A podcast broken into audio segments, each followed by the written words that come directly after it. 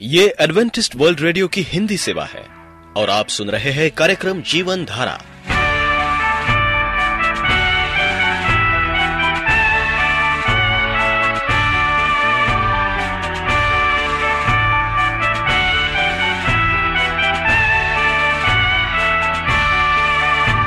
कार्यक्रम जीवन धारा सुनने वालों को मैं स्मिता और मैं अमित। हमारा प्यार भरा नमस्कार। एडवेंटिस्ट वर्ल्ड रेडियो की हिंदी सेवा में हम आपका स्वागत करते हैं। श्रोताओं, आइए, आज प्रसारित होने वाले कार्यक्रमों की जानकारी दे दें। आज होगी पहले स्वास्थ्य चर्चा, इसके बाद एक गीत होगा और फिर कार्यक्रम के अंत में पवित्र बाइबल का संदेश। तो चलिए, स्वास्थ्य चर्चा सुनने से पहले सुनते हैं ये गीत।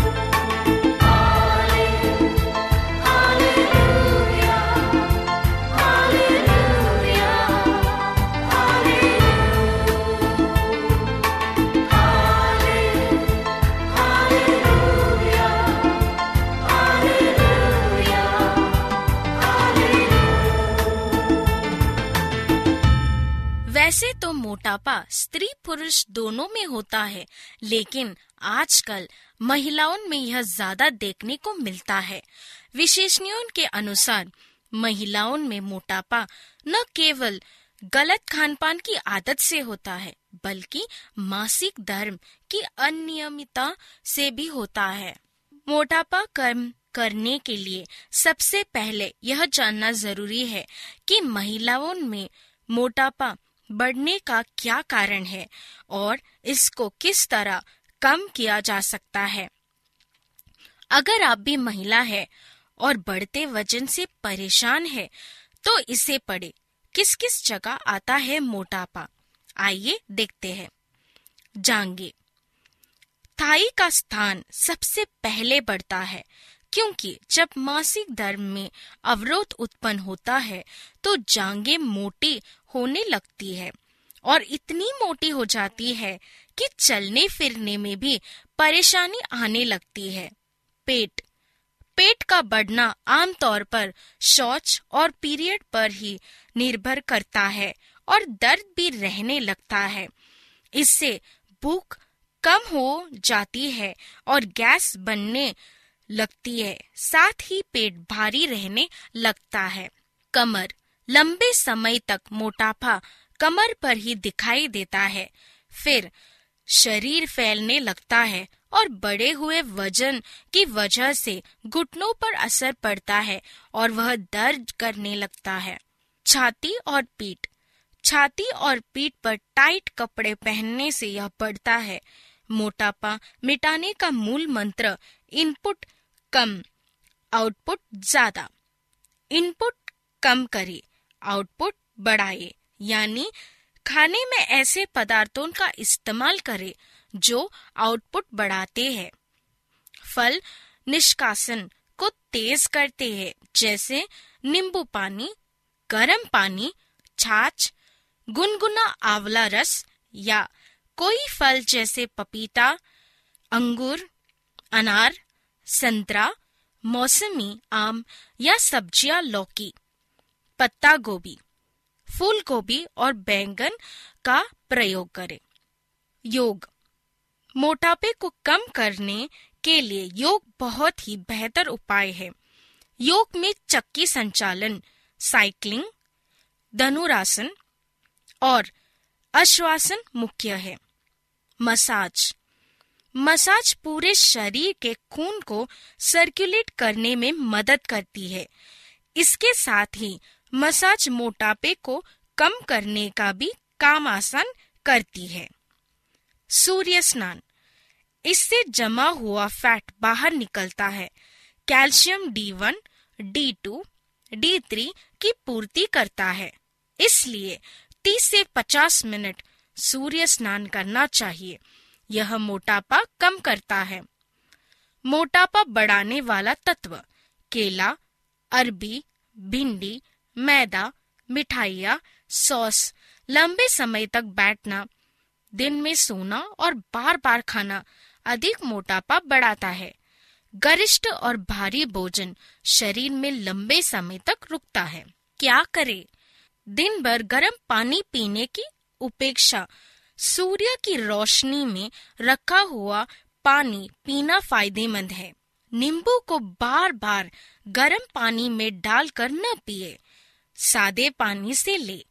गर्म पानी से कभी कभी ले सकते हैं, पर इससे कमज़ोरी आने लगती है। चाय के साथ नमकीन, ब्रेड और बिस्किट नहीं लेना चाहिए। सिंपल, चाय पिए और चाय पीने के 10 मिनट बाद पानी पिए। मोटापा कम होगा। पेट में जमने वाली वस्तु जैसे चॉकलेट टॉफी ब्रेड बिस्किट आदि से परहेज करें। इन्हें बार बार नहीं खाइए आप एडवेंटिस्ट वर्ल्ड रेडियो का जीवन धारा कार्यक्रम सुन रहे हैं। यदि आप पत्राचार द्वारा यीशु के जीवन और उनकी शिक्षाओं पर या फिर स्वास्थ्य विषय पर अध्ययन करना चाहते हैं तो आप हमें इस पते पर लिख सकते हैं। हमारा पता है वॉइस ऑफ़ प्रोफेसी ग्यारह हेली रोड, नई दिल्ली, एक एक शून्य शून्य शून्य एक, इंडिया। तो आइए पवित्र बाइबल से आत्मिक संदेश सुनने से पहले और एक गीत सुनते हैं।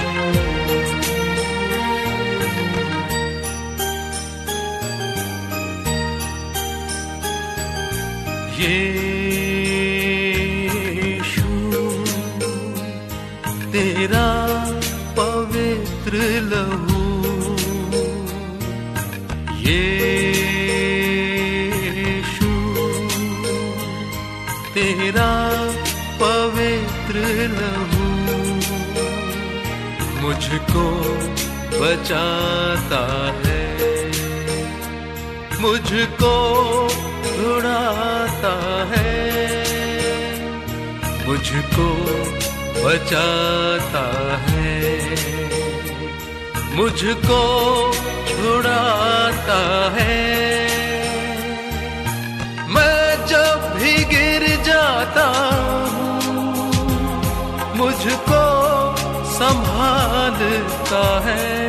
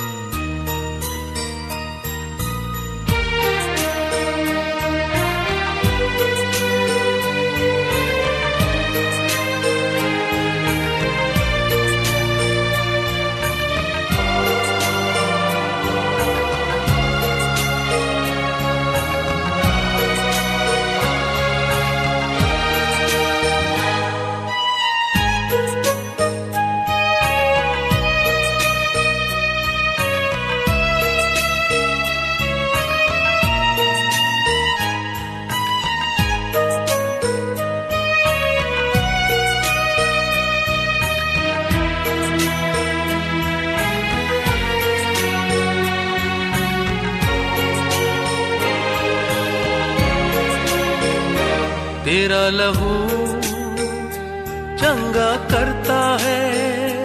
तेरा लहू शिफा देता है।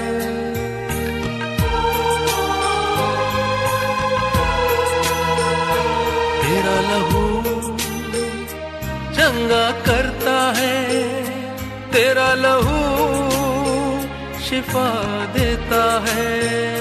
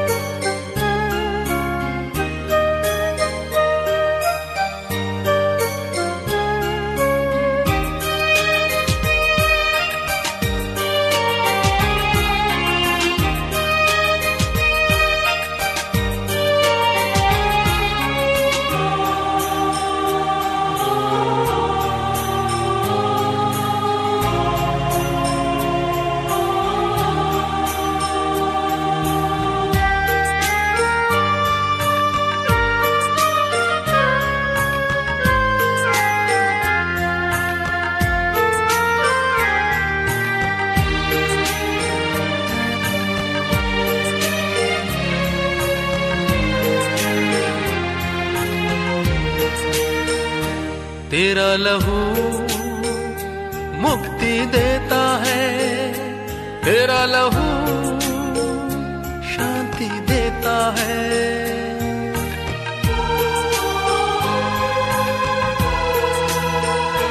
तेरा लहू मुक्ति देता है।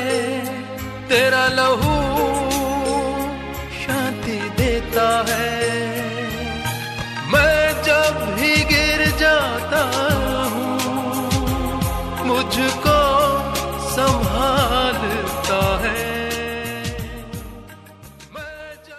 प्रिय रेडियो मित्रों, प्रभु मसीह के मधुर नाम में आपको भाई मॉरिस माधो का नमस्कार। मित्रों, नेहमाया परमेश्वर का दास था। हम नेहमाया की पहली अध्याय में पढ़ते हैं कि तब हनानी नामक मेरा भाई यहूदा से आए, हुए कई पुरुष आए। अब मैंने उनसे, उन बचे हुए यहूदियों के विषय में, जो बंधुआई से छूट गए थे और यरूशलेम के विषय में पूछा, उन्होंने मुझसे कहा, जो बचे हुए लोग बंधुआई से छूटकर उस प्रांत में रहते हैं, वे बड़ी दुर्दशा में पड़े हैं। उनकी निंदा होती है। क्योंकि यरूशलेम की शहर परा टूटी हुई और उसके फाटक जले हुए ये सुनकर मैं, यानी नेहमाया, बैठकर रोने लगा। और कितने दिन तक विलाप करता और स्वर के परमेश्वर के सम्मुख उपवास करता और प्रार्थना करता रहा। नेहमाया राजा का प्याव था। वो राजमहल में रहने वाला, लेकिन वो अपनी जाति, अपने समाज, अपनी कलीसिया को नहीं भूला। वो उससे प्रीति रखता था। अतः उसकी आँखों से प्रेम की आँसू निकल पड़े। मित्रों, आज कौन है जो अपने समाज, अपनी कलेसिया की दुर्दशा और निंदा होते देख रोता है, आँसू बहाता है, वर्तमान कलिसाएँ यद्यपि दुर्दशा में पड़ी है, फिर भी हमारे कितने विश्वासी हैं जो देखकर भी इनके लिए कुछ नहीं कर पाते भला क्या करेंगे? क्योंकि उनको अपनी जीविका की पड़ी है क्या हम नेहमाया के आँसू की तरह आँसू बहाना नहीं चाहते हैं। यह हमारा एहसान नहीं, बल्कि कर्तव्य है। हमें इस बोझ का महसूस करते हुए वर्तमान सांसारिक कलिसियाओं के लिए अपने समाज के लिए आँसू बहाना है। एस्तर रानी भी अपने समाज के प्रति जो विनष्ट होने पर था, शोक से भरी हुई थी, विलाप कर रही थी, उपवास रखती थी। कितना प्रेम था एक अनजाति रानी। पदवी पाकर भी अपनी कलेसिया को, अपने भाई बंधु को बुलाती नहीं। बहने मैं आपसे कह रहा हूँ, एस्तर रानी की तरह आँसू बहाएँ, कलेसिया को बचा ले। निर्मया एक भयस वक्ता था। उसे टूटे हुए हृदय का भयस्वक्ता भी कहा गया है। उसके व्यक्तित्व या उसके जीवन का अध्ययन किए जाए तो ये बात स्पष्ट होती है कि उस पर आत्माओं को बचाने का बहुत बोझ था। उसकी आँखें हमेशा आंसुओं से भरी होती थी, क्योंकि वो चाहता था कि परमेश्वर के कठोर न्याय का संदेश लोगों को सुनाए। यर्मया की पूरी किताब में तेरह बार भटकने वाली शब्द का प्रयोग हुआ है। अर्थात, भटके हुए भस लोगों को परमेश्वर के पास लाने का बोझ इतना भयानक बोझ था कि उसकी आँखों में निरंतर आँसू बहते रहते थे। निर्मया किताब तेरह सत्रह में लिखा है, यदि तुम इसे ना सुनो तो मैं अकेले में तुम्हारे गर्भ के कारण रोऊँगा। मेरी आँखों से आँसू की धाराएँ बहती रहेगी। मित्रों, इसके अलावा और भी ऐसी बातें हैं। जैसे, और भी ऐसी बातें हैं, और भी ऐसे संत हैं, जैसे योहन्ना, पौलूस, प्रेरित इत्यादि। क्या इनके आँसू आत्माओं के लिए नहीं बहे। इन्होंने बहुत सी आत्माओं को बचाकर अपना नाम आंसुओं की किताब में लिखा दिया है। अब वे नहीं रहे। लेकिन हमें उनके बदले हम मसीहों में से प्रत्येक भटकी आत्माओं को बचाने का निर्णय ले सकते हैं। इस संसार में सब अपने लिए जीना पसंद करते हैं। अपने स्वार्थ के लिए जीना ही ज़िंदगी का मूल समझते हैं। बाइबल कहती है, यदि मनुष्य सारे जगत को प्राप्त करे और अपनी प्राण की हानि उठाए तो उसे क्या लाभ? मनुष्य अपने प्राण के बदले क्या देगा? अतः उन आत्माओं के लिए विलाप करना है, जो परमेश्वर के रास से दूर है। कि हम उन्हें बचाने के लिए तैयार हैं।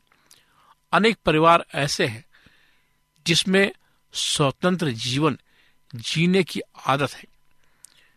कई परिवारों में भाई, बहन, माँ, बाप का कोई स्तर ही नहीं।